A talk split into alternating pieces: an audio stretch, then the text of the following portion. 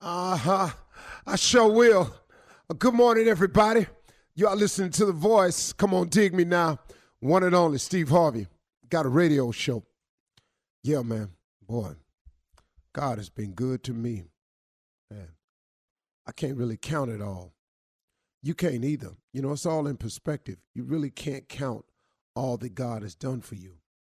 If you look at every little thing, it's unbelievable the things He's done for us. How many times, you know, we, we got through something without even talking to Him about it? He just He just blessed us with it. How, how many? You know, it's just it's it's so much that the fact that you wake up in the morning, the fact that you still have a place to stay, the fact that you know maybe struggling out here, but guess what? You you still going to work. You you know you living check to check, but but you're making it all. You got all the plates spinning. You know it's hard. You got a lot of plates spinning, but you keep them up there somehow. Every now and then one break, but he put two more back up there that look a little bit better, and you got to get to spinning them. So it all works. Um, and then you got a lot of people who uh, just can't seem to mentally put it together as to uh, you know why their life isn't in the position that they want it to be. We talk about this oftentimes, but I want to try another angle with you today. You know, maybe it's you. Have you ever thought about that? Maybe it's you. Maybe it's no external force that's at fault like you keep making the excuse to be. You know, so many people I hear, well, if this hadn't done this, if he hadn't done that, if she hadn't done that, I would have been further along. I wasted all my time, my years with this man, and he did this, and I could have been here, and I could have been there. And this woman, she did this to me. And if she hadn't done that, I could have been here and I could have been there. Maybe it's you. Maybe it's not really that external force that you keep making it out to be. See, I've done this to myself before. Once again, I'm talking to you about something I know about. I've done this to myself before. I've had the reason I wasn't where I wanted to be. I had it figured out as some external force. I had worked it out in my mind.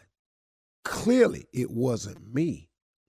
Because if so and so, or if this hadn't happened, and if they hadn't done this, I would have been further along up the road.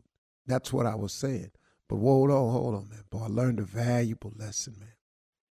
See, if you don't ever let it go, it's going to be hard for you to go.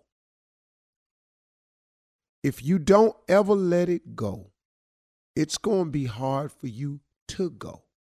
I was listening to Bishop T.D. Jakes one day, and I heard him say, You can't drive your car if you're going to keep looking in the rearview mirror.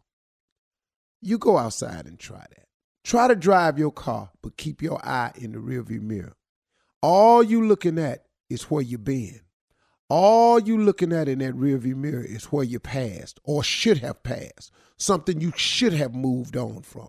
All you doing is looking in that rearview mirror at what happened back there. If you don't stop looking in the rearview mirror, you're going to crash your car over and over and over again.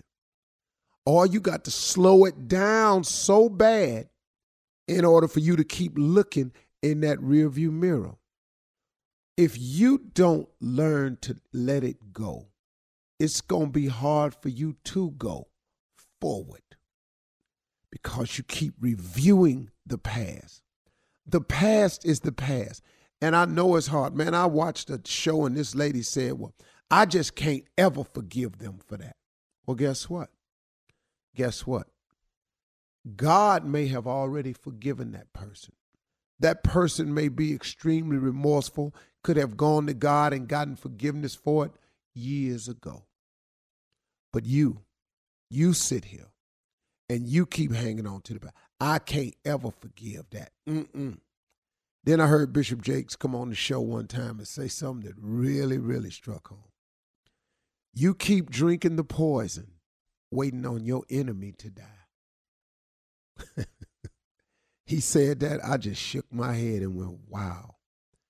You drinking the poison, waiting on your enemy to die. Revenge is poison. to you.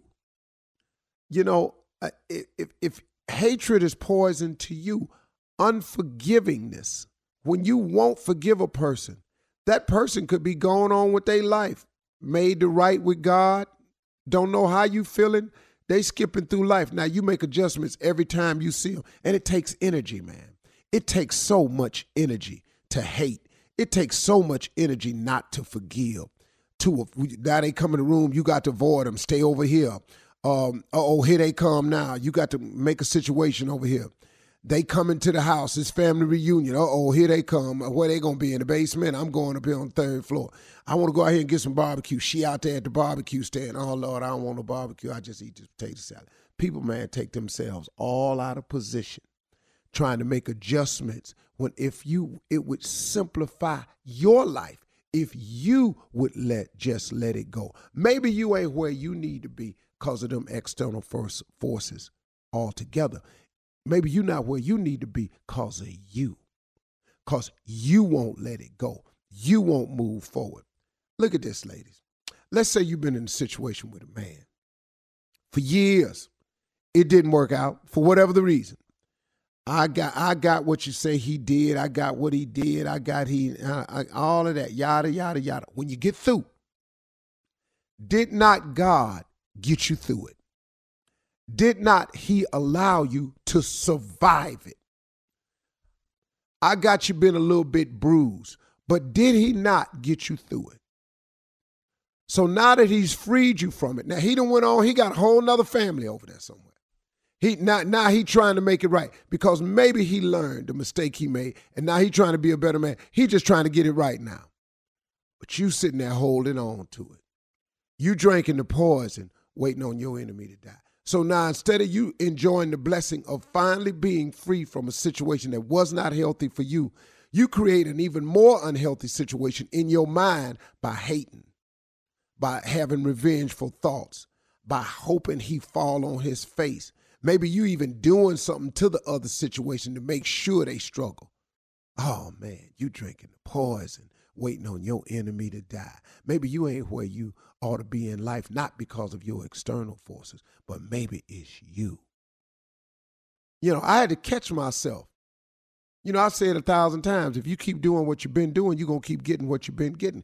Maybe you need to change a business practice. Maybe it's the way you've been doing a certain thing. You just got to let that go. Because if you let it go, it frees you up to go. It's hard to get to the next level with all that baggage.